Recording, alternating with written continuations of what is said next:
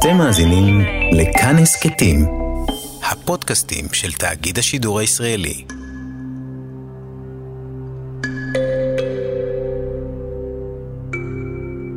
נראה שיש שנאה תהומית מובנית בין בני אדם וביצות. במשך אלפי שנים סבל המין האנושי מביצות, כך שהקונוטציה השלילית פשוט צפה על פני המים. אדמה טובענית, מחלות, קרקע לא יציבה ובכלל מקום מאוד לא נוח. מי שכן חי לאורך ההיסטוריה עליית ביצות היו המנודים, המסכנים, העלובים, אלה שהחברה הוקיעה. ולכן, מיד כשהומצאה הטכנולוגיה המתאימה והתפתחות האנושות הגיעה לשלב הראוי, החלו בני האדם והכריזו מלחמה על הביצות. במהלך המאה ה-19 וברוב המאה ה-20 הפך ייבוש הביצות לפרויקט משמעותי ברחבי העולם כולו, והשטחים המוצפים הפכו לשטחי מחיה וחקלאות. רק במישור החוף שלנו היו בעבר מאות ביצות ובריכות חורף. מ-600 ביצות ושלוליות, כיום נותרו פחות מ-40.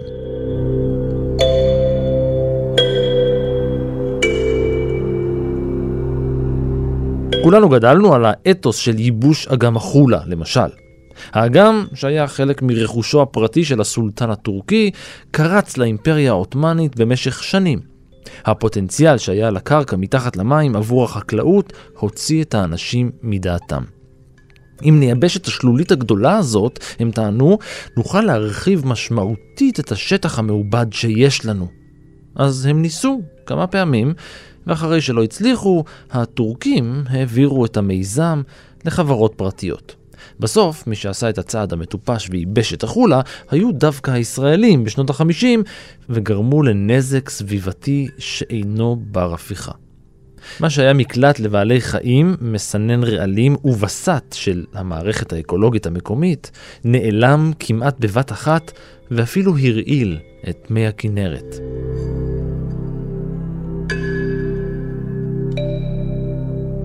איכשהו, נראה שבשנות החמישים הצורך העז לייבש ביצות התפשט ברחבי המזרח התיכון, כי אחרת אי אפשר להסביר למה גם בקצה המרחב בשפך של נהרות הפרת והחידקל במפרץ הפרסי, עשו בדיוק את אותו הדבר.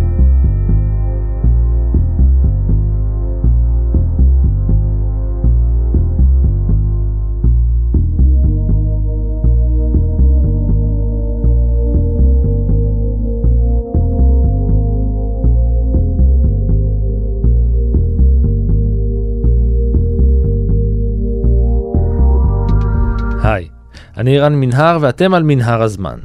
מדי פרק אנחנו מספרים לכם על מקרה שקרה בעבר מזווית שכנראה עוד לא הכרתם. הפעם אנחנו חוזרים אל ראשית התרבות האנושית, אל מקורות הסער הפורה ואל עיראק המודרנית, כדי להיזכר בפעם ההיא שסדאם חוסיין פינה רבע מיליון איש כדי לייבש את הביצות העתיקות רק כדי להילחם ביריביו הפוליטיים.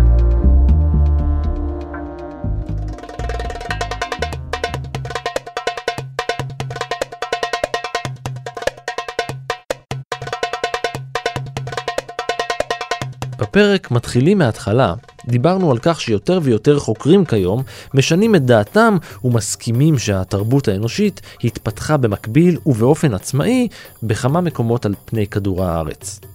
למרות שהתפיסה הולכת ומשתנה, נראה שערש התרבויות האנושיות המודרניות, החברות המתקדמות, הערים הראשונות, מערכת השלטון והבירוקרטיה, הכל התחיל מתישהו באלף הרביעי לפני הספירה בדרום מסופוטמיה.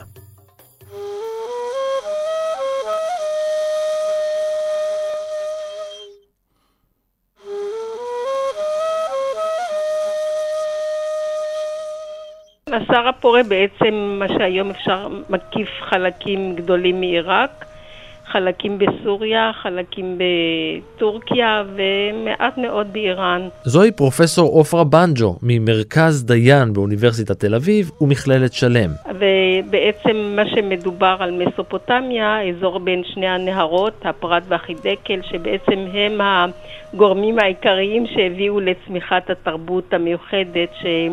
והראשונית שהייתה במסופוטמיה של הימים ההם.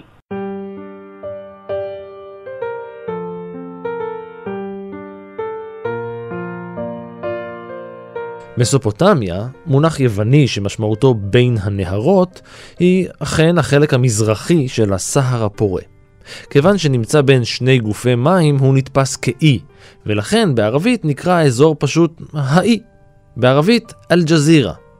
אנחנו מכירים אותו בשם ארם נהריים. אנחנו מדברים על אזור עשיר ביותר בצמחייה אכילה, בבעלי חיים ובקרקע טובה מאוד. זו הייתה הסיבה להתיישבות האנושית במקום, וזו הייתה גם הסיבה לפיתוחה של טכנולוגיה חקלאית מתקדמת ולביות של מינים וזנים רבים של בעלי חיים וצמחים. למשל, החיטה.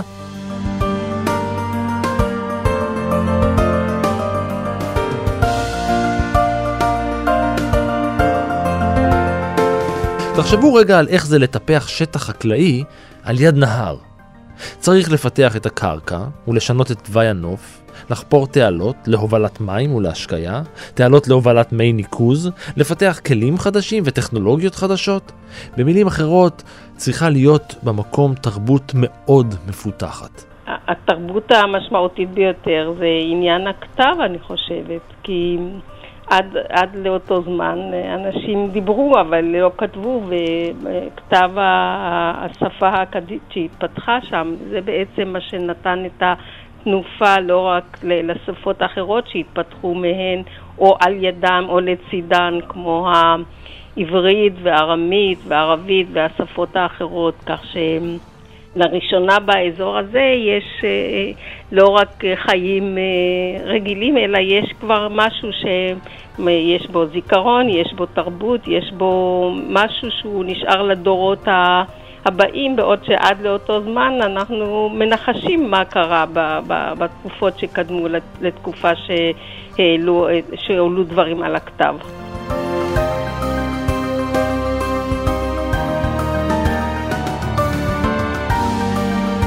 בדרום האי, בקצה השטח שבין שני הנהרות, סמוך לשפך שלהם אל מי הים, הלכו והתקרבו הנהרות זה לזה, והפכו את האדמה הטובה לביצה. שטחים עצומים של אדמה מוצפת, צמחייה נמוכה, בעלי חיים, כל מה שאתם מדמיינים בנוגע לביצה, רק בשטח אדיר של 20 אלף קילומטר מרובע.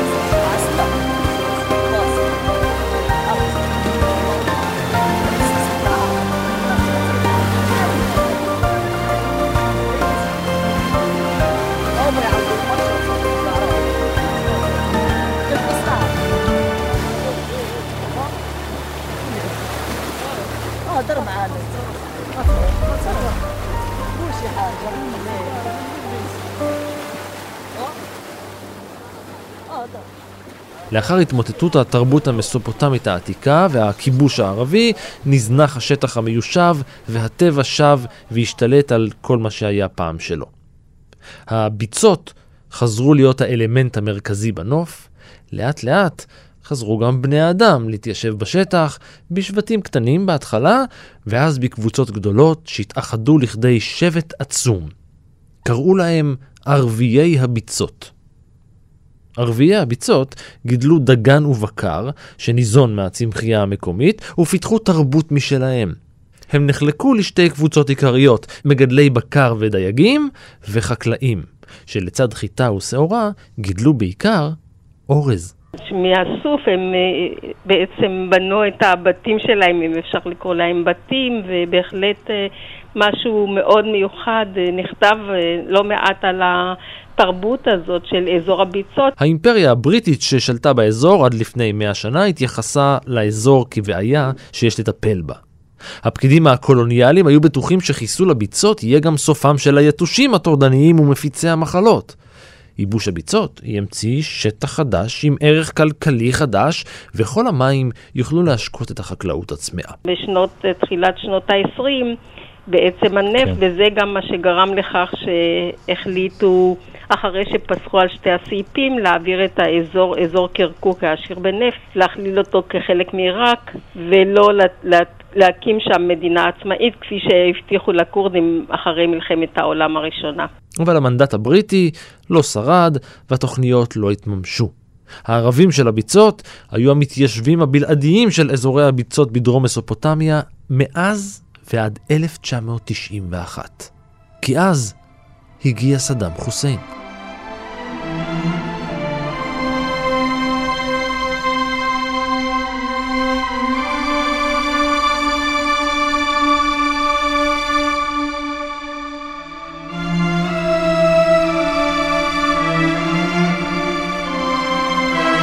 לא רק שההיסטוריה של עיראק היא לא היסטוריה ארוכה, היא לא כל כך מסובכת. זה מאוד פשוט. פעם לא הייתה עיראק, ואז היא הומצאה. ככה סתם.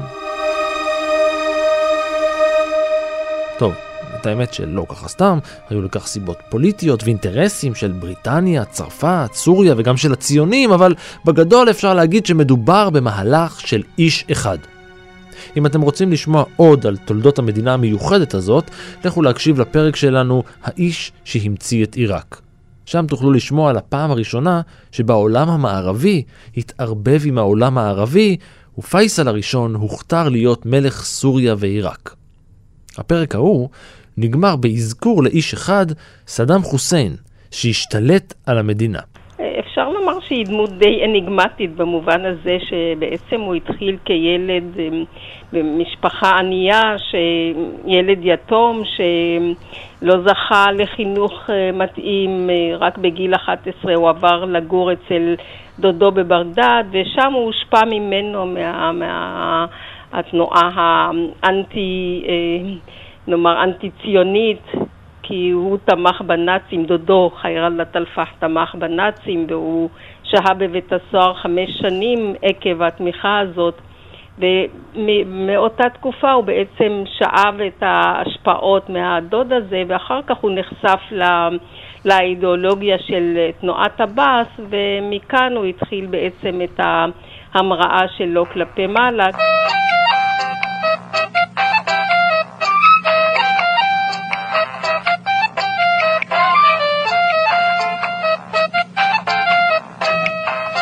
סדאם חוסיין עבד אל-מג'יד אל-תקריטי נולד בשנת 37 לאם יחידנית בכפר אל-עוג'ה. אבא שלו ואחיו הלכו לעולמם עוד לפני שנולד, ואימו ההריונית צללה לעצב עמוק וניסתה להתאבד עוד כשהיה ברחמה. אולם היא והוא שרדו, ולאחר שנולד הוא גדל והתחנך אצל אחד מדודיו, אבל לאחר שאימא שלו התחתנה שוב, אביו החורג היה די מרושע כלפי הילד ההוא מהנישואים הראשונים, ילד שלא היה שלו.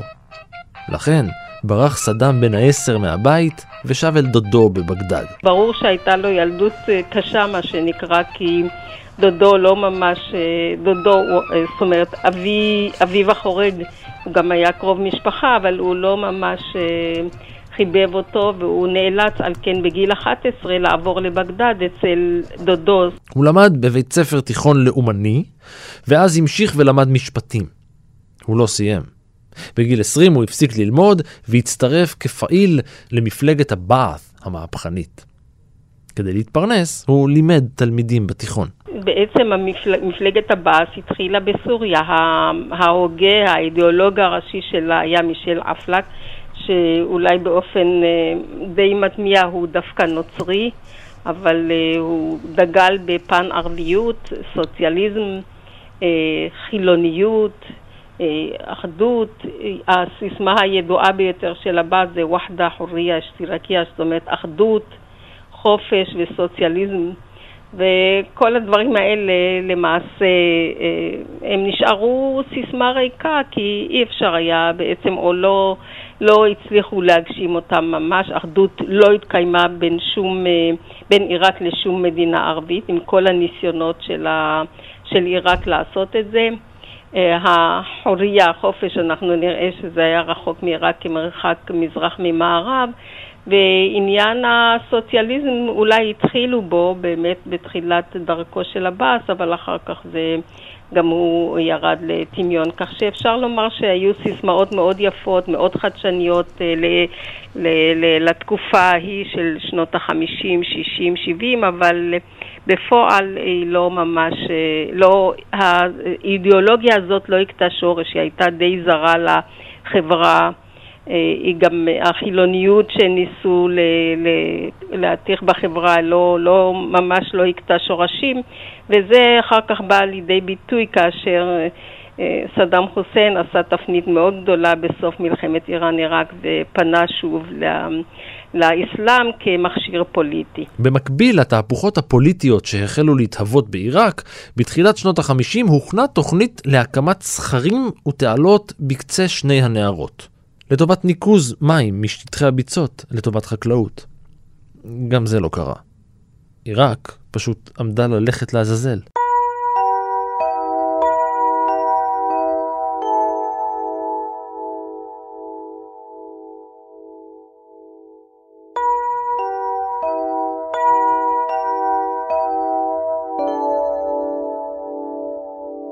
בשנת 1955 היו בעיראק פחות מ-300 חברים בבעת'. החיידק המהפכני ששלט במרחב כולו משנות ה-40 והלאה, גירש את הבריטים ואת הצרפתים מהמזרח התיכון, ולא פסח על עיראק. בעלי אדמות ונכסים, פקידי ממשל, סוחרים עשירים, ראשי שבטים, כל מי שהיה אליטה פוליטית קלאסית, כל אלה הפכו למטרה של פעילים סוציאליסטים ומהפכנים. תוסיפו על זה את הרוח הלאומנית הכלל ערבית של גמל עבד אל נאצר, והנה קיבלתם את המתכון המושלם למהפכה.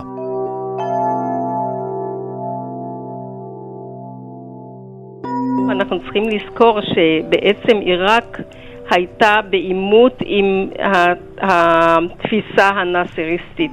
ואותה, ואותה, התקופה של ההשפעה הנאסרית אה, על עיראק הייתה מאוד קצרה. עלייתו של נאצר הביאה גל של מהפכות ברחבי המזרח התיכון בשנות ה-50 וה-60. נאצר היווה השראה לאומנית ברחבי המזרח התיכון בלחימה נגד הבריטים והצרפתים במהלך משבר סואץ בשנת 56, במודרניזציה של מצרים ובאיחוד העולם הערבי. במצרים ובלוב נפלו המלכים משלטונם, וב-14 ביולי 1958, שנה לאחר שסדאם הצטרף למפלגת הבעת', קציני הצבא בראשות הגנרל עבד אל כרים קאסם הפילו את פייסל השני מכיסאו.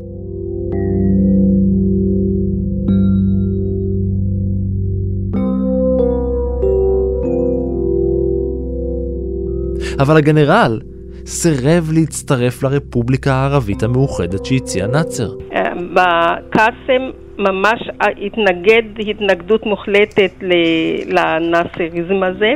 וזה בעצם הביא להתנגשות בין שני האישים הללו, ותפיסה שלו היא אה, אה, אחדות עיראקית, לא אחדות ערבית. זו תפיסה אחרת לגמרי. של, שעיראק, המרכזיות היא של עיראק כמדינה ולא אחדות ערבית. זו תפיסה שמנוגדת לחלוטין לתפיסה הנאסרית. ולכן הם הגיעו באמת אה, להתנגשויות אה, מילוליות ואחרות. רוב חברי הממשלה המהפכנית היו חברי הבעת', וסירובו של הגנרל קאסם לא התקבל יפה. לראש הממשלה נוצרה אופוזיציה מבית. ולא סתם אופוזיציה, אלא אופוזיציה לוחמת. ממש לוחמת. הנהגת הבעת' החליטה להתנקש בחייו של קאסם.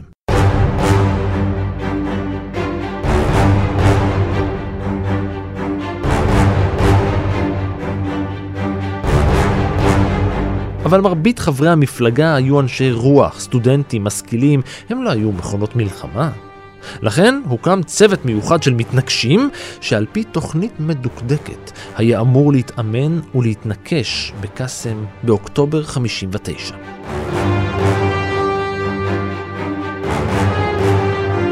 אל החוליה צורף כמעט ברגע האחרון גם סדאם חוסיין, על פי התוכנית, הם ערבו לרכב השרד שלו, אדם אחד היה אמור לירות ולהרוג את כל מי שישב בחלק האחורי, וכל שאר חברי החוליה היו צריכים להרוג את כל מי שישב בחלק הקדמי של הרכב.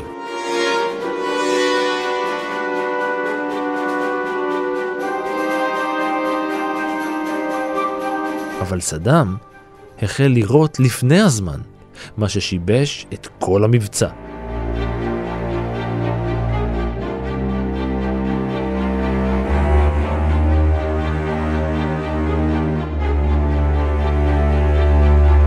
קאסם נפגע ושרד, ולאחר שהאמינו כי הצליחו לחסל אותו, המתנגשים ברחו עד סוריה.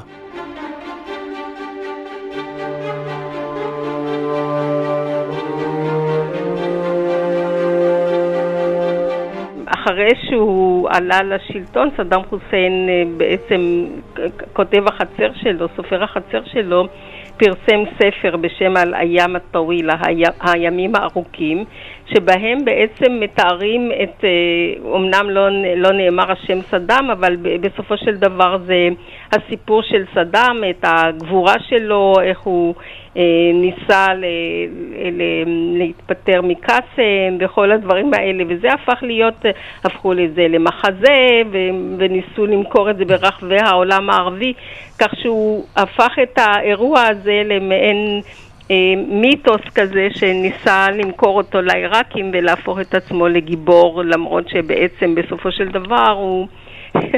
במקרה או לא במקרה הוא הכשיל את, ה, את המעשה הזה, את הניסיון אה, לרצוח את קאסם.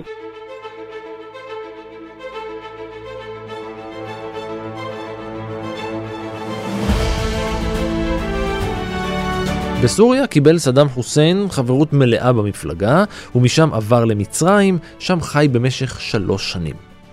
בפברואר 63 הבינו חברי מפלגת הבעת' בעיראק שהפיכה אמיתית עושים בכוח הזרוע, ולכן קשרו יחד עם קציני צבא והפילו את קאסם במהפכת הרמדאן.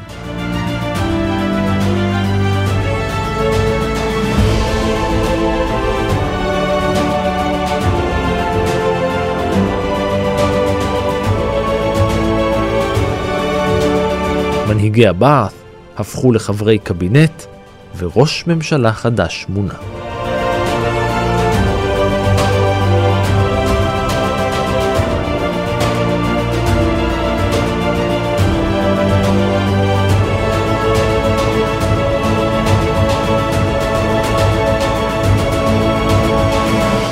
סדאם חזר הביתה, אבל כיוון שלא היה לו חלק בהפיכה, הוא היה די זוטר במפלגה. כמה זוטר? הוא היה חבר בלשכה המרכזית של המפלגה לעיקרים. אולם שלטון מפלגת הבעת' היה קצרצר, ובנובמבר של אותה השנה, כמה חודשים לאחר מכן, התרחשה מהפכת נגד, ועבדול סלאם עריף הפך לנשיא. התקופה הקצרה הזאת בעצם ממנה סדאם חוסיין למד את הלקח הכי משמעותי. שאחר כך הוא יישם אותו בתקופה שלו כאשר אה, הפך להיות קודם האיש החזק ואחר כך לנשיא. ומה הלקח המשמעותי שהוא למד? הלקח שהוא למד זה שצריך לנטרל את הצבא מהפוליטיקה, כי עד אותו זמן, כל הזמן הצבא היה מעורב בפוליטיקות, אה, בפוליטיקה אה, היו 15 הפיכות או ניסיונות הפיכה בעיראק, במספר הגדול ביותר בעולם הערבי, והיה צורך למנוע אפשרות שהמכשלה הזאת שהייתה ב-63 של שלטון שארך רק תשעה חודשים, שלא תחזור על עצמה. ולנשיא החדש היה חזון, טיהור שורות המפלגה. אחרי חצי שנה הוא פיטר ועצר את מנהיגי הבעת', ונחשו מה? גם הפעם נהגתה תוכנית להתנקש בחייו. גם הפעם היה מעורב בתוכנית מר חוסיין. רק שהפעם הוא לא ברח.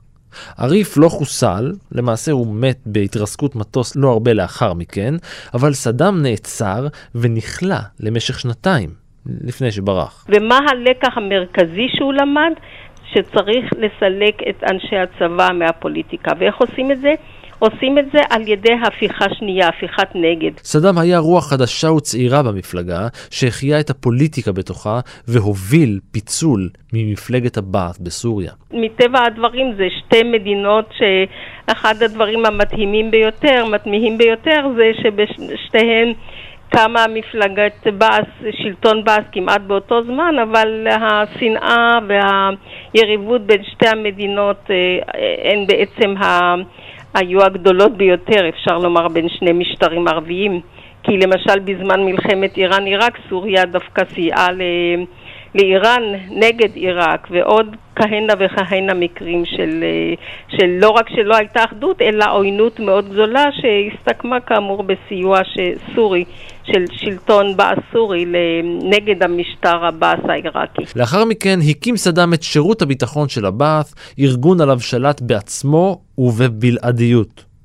בשנת 68 השתתף בהפיכה נוספת והפך לסגן הנשיא וליושב ראש מפקדת המהפכה של הבעת'.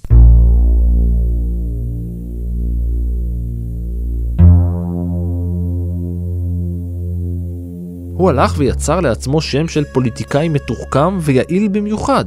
הוא לקח חלק מוביל בהתמודדות עם הבעיות המקומיות הגדולות במדינה ובהשגת יציבות במדינה המתוחה. החברה העיראקית, שמלכתחילה לא הייתה חברה אחת, אלא צבר של ישויות במרחב, הייתה מפוצלת להמון סיעות, סונים מול שיעים, ערבים מול כורדים, ראשי שבטים וסוחרים עירוניים, נוודים ואיכרים. ולכן, במקביל לשיפור רמת החיים, סדאם השתמש גם בדיכוי קשה.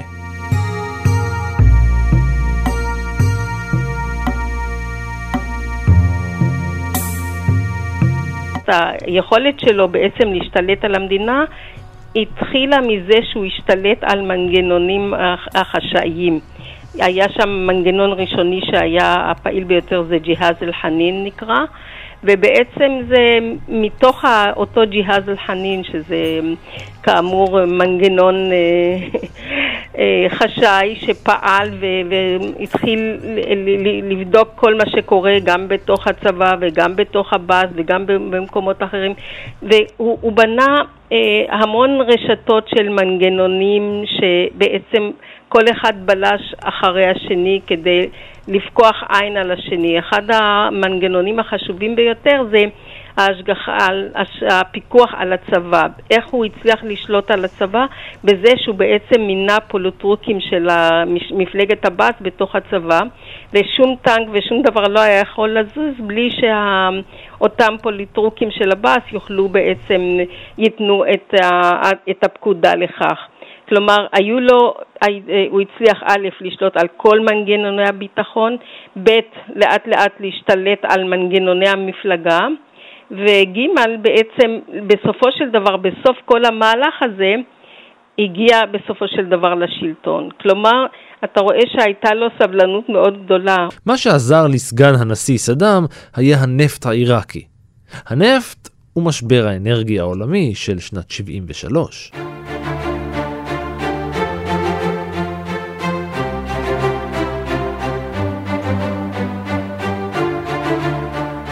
מה שעזר לו זה שהוא בעצם אה, הלאים את הנפט בשנת 72. כי עד אותו זמן היה, צריך להתחלק עם, ה, עם הכנסות הנפט, עם הבריטים, עם כל ה, בעצם חברות הזרות של, ששלטו על חברות הנפט בעיראק, ואז ב, ב-72 הוא החליט להלאים את הנפט, אבל לפני כן הוא כרת ברית עם רוסיה, עם אה, ברית המועצות, כך שהיא תהיה זו שתקנה את הנפט, אחרת הוא היה יכול לעמוד בפני משבר מאוד רציני. וההלאמה הזאת של הנפט בעצם היא ההסבר הגדול גם ל... לעשר השנים הטובות של עיראק, שאפשר לקרוא להם שסדאם חוסיין ניצל אותם כדי, אה, אחד הדברים הפרדוקסליים זה כדי לחזק את הצבא. אנחנו יודעים כל הדברים שהוא, הנשק שהוא קנה מברית המועצות, אבל גם מצרפת, אה, הקמת הכור, כל הדברים האחרים שהתרחשו בעשר השנים הטובות, זה היה בעצם תודות להלאמת הנפט.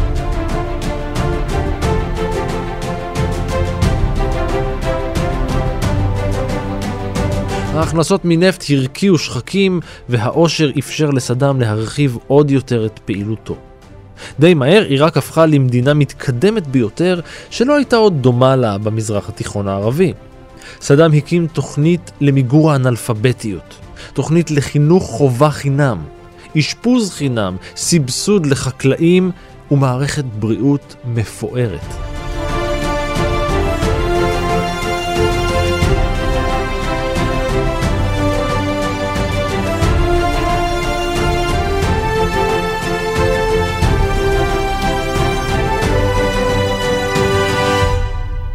ההכנסות מנפט היו שוות לסדאם הרבה יותר מבחינה פוליטית.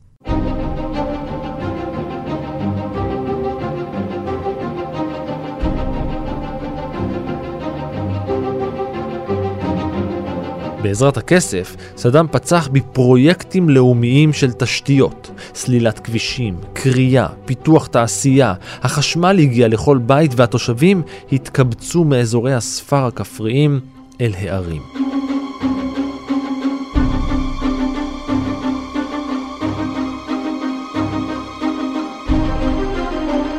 כחלק מפיתוח המדינה, החלו להתרחב גם פרויקטים נוספים של תשתיות, כמו פיתוח מערכות השקיה על ידי הטיית זרימת המים מאזורי הביצות בדרום. אלא שבתחילת שנות ה-80 היה ברור כי ההחלטה הזאת לא היטיבה עם האזור. מפלס המים צנח דרסטית, וחלק מהביצות רוקן בשנת 85 במהלך חיפושי נפט במקום.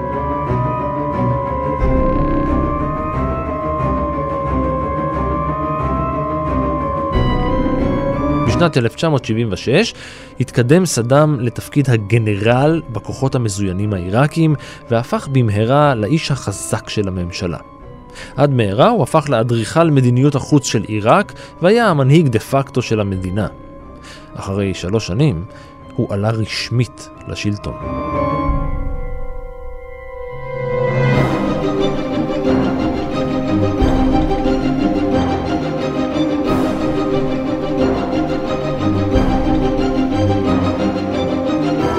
22 ביולי 1979 הוא כינס אספה של מפלגת הבעת' ואז הודיע כי מצא שורה של בוגדים. 68 איש הוצאו מהחדר, נעצרו, נשפטו ונמצאו אשמים בבגידה. 22 מהם הוצאו להורג. תוך שבוע וחצי הוצאו להורג מאות מחברי מפלגה בכירים במה שנודע כטיהור המפלגה. בזה הוא חנך את ה... בעצם את השלטון שלו בהוצאה להורג, אבל אל נשכח שגם את בכר למעשה, הוא, הוא, הנשיא הקודם, הוא כביכול התפטר, אבל אנחנו יודעים שזו הייתה, הייתה בעיטה מהשלטון, ובסופו של דבר כנראה הוא גם חיסל אותו בלי שעשו מזה הרבה רעש, כמו שקרה לכל חברי הבאס האחרים, שהוא בפומבי עשה את החיסולים. יש לך קודם כל התבססות על אנשי השבט ואנשי המשפחה. הרבה מנקודות המפתח הוא נתן לאנשי משפחה, לקרובי משפחה, אבל גם בהם הוא חשד ביותר, ואנחנו יודעים שבסופו של דבר אה, הוא לא חס גם על אה, בעלה של אשתו, סדאם כאמל, שברח לירדן ואחר כך חזר לעיראק, והוא הוציא אותו להורג בשנת 96. אה, רדיפת המתנגדים לכאורה או החשודים בבגידה היא אחד ממנגנוני ההגנה שיש לדיקטטור, וסדאם המשיך לרדוף אותם בהחלטיות ובעיוורון. באמצע שנות ה-80 הפכו הביצות למקום מפלט לנרדפים הללו, בעיקר השיעים, שבתגובה לרדיפה התארגנו לכוח לוחמני שיצא לפעולות נגד משטר הבאת'. לאחר הפסקת האש במלחמת המפרץ, הפעולות האלה התגברו עוד ועוד, כנראה בשל הידרדרות מעמדו של סדאם כשליט, עד שהפכו להתקוממות של ממש. ממש מלחמת אזרחים. הכורדים בצפון והשיעים בדרום.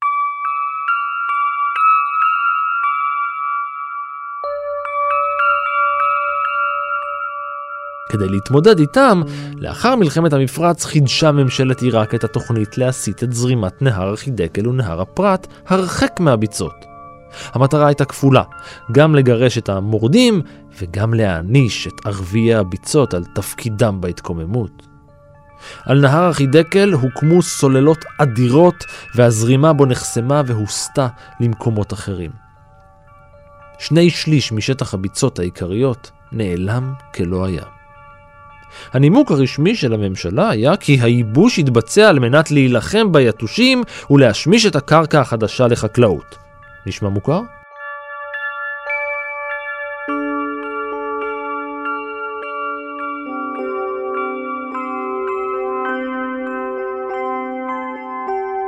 במקביל למהלך הייבוש, כפרים שלמים בביצות הוצתו, מקורות מים אחרים הורעלו במכוון, ורכבים הותקפו על ידי מסוקי ממשלה. אלפים נהרגו.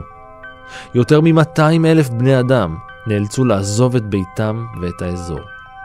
מרבית ערביי הביצות נעקרו לאזורים סמוכים, זנחו את אורח חייהם המסורתי לטובת חקלאות קונבנציונלית או לעיירות ומחנות באזורים אחרים. מחצי מיליון ערביי הביצות בשנות ה-50 נותרו כיום כ-1,500.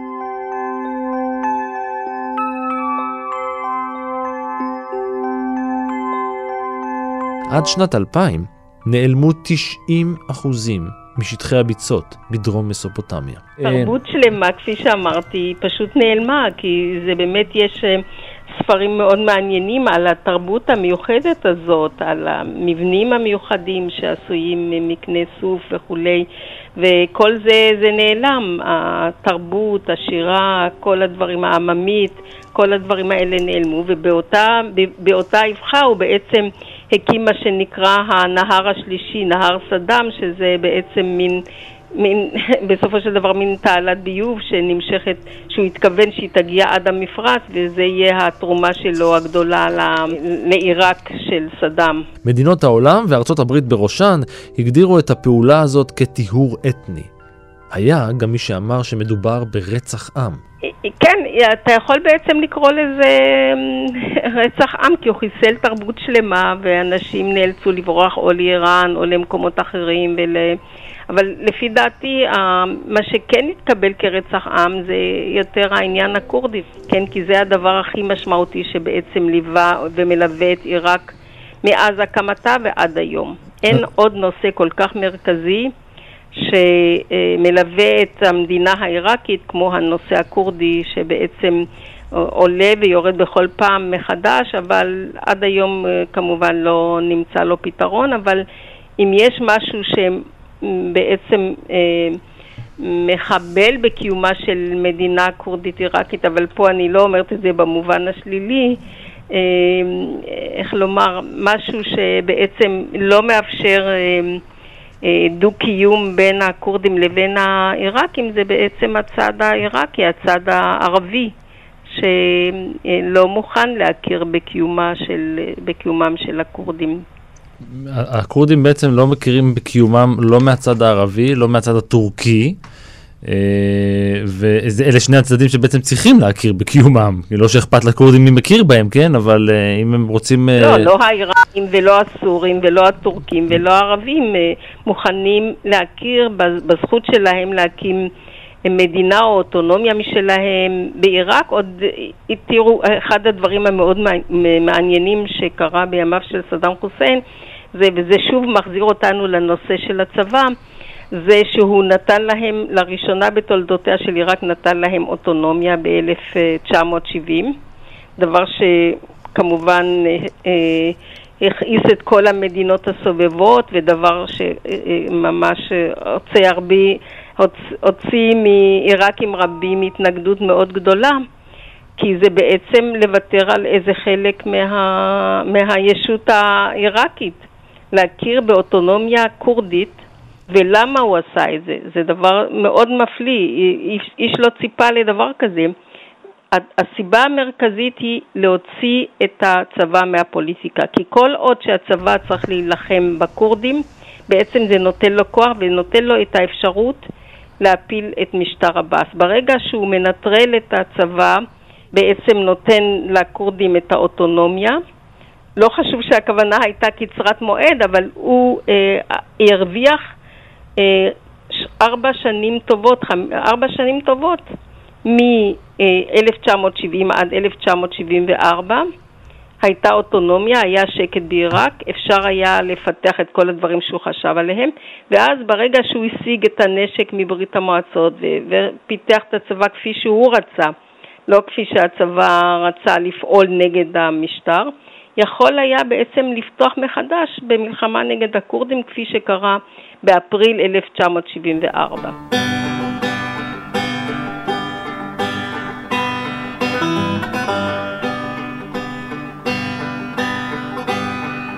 לייבוש הביצות של עיראק היה אפקט קיצוני על הסביבה.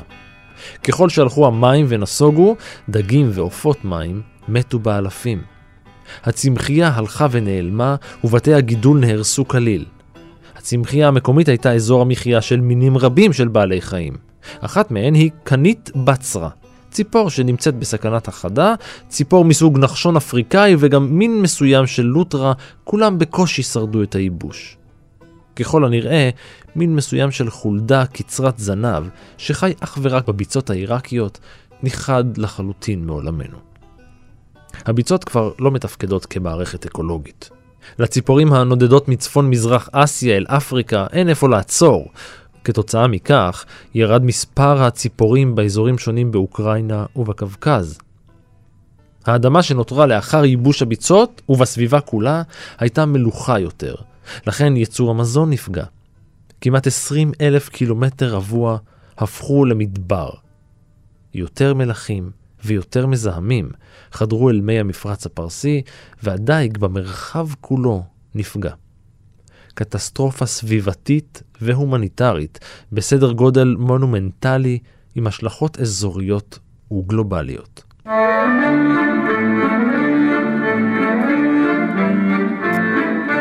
לאחר פלישת ארצות הברית לעיראק ב-2003, פורקו הסוללות והסכרים תחת הממשל החדש, והביצות החלו להתמלא שוב. אך ההתאוששות איטית, זרימת הנהרות הצטמצמה משמעותית, איכות המים ירדה ורמת המליחות עלתה. כנראה שהביצות העיראקיות לא יחזרו להיות אף פעם מה שהיו.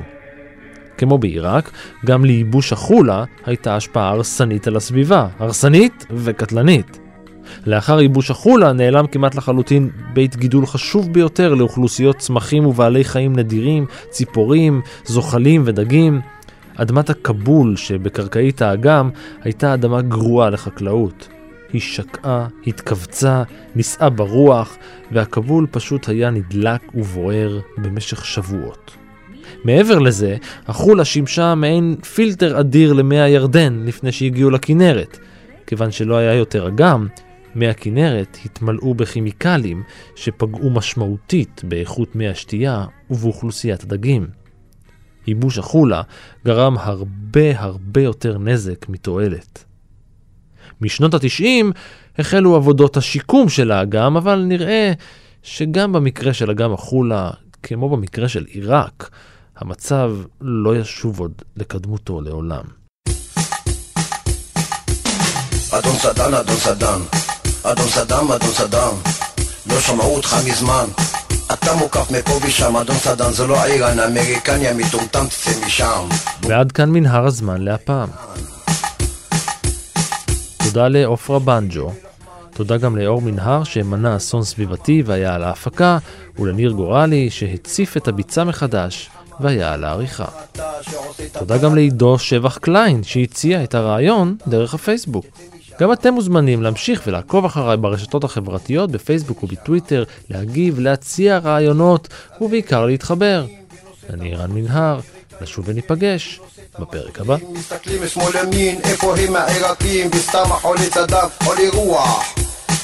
שרוצה הכל בכוח, לך, תן גז ולך תנוח. לך תנוח, יא מטומטם, זה לא American, זה סדאם.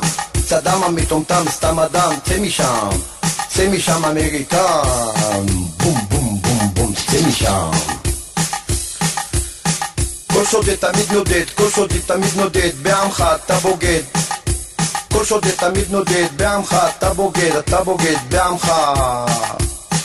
מנסה לנהל משא ומתן מהשטן זה לא הזמן ולא כאן תצא משם אדון סדאם זה לא איראן אמריקה boom boom בום תצא משם איך הצלחת להשתלט וכבשת את כווית? איך הצלחת להשתלט וכבשת את כווית? היום אתה שמתלבט איך תצא בכלל משם? אדון סדן יא מטומטם סתם אדם סתם סדן שטן אדם סתם סתם סתם סתם סדן תצא משם אמריקם בום בום בום בום. תצא משם. בום בום בום בום. תצא משם מאיים בנשק כימי מנסה להפחיד עולם מאיים בנשק כימי מנסה להפחיד עולם מי אתה? אדון סדאם סתם אדם מטומטם תצא משם. זאת לא איראן American boom boom boom. אתה היום אדם בודד, אתה היום אדם בודד, אין אותך מי יעודד, בעמך אתה בוגד, מצרי, סורי, גם תימן. אדון סדאם תצא משם, יא מטומטם זה American, לא איראן. American תצא משם, boom boom boom boom. תצא משם, תצא משם, תצא משם, אמריקן.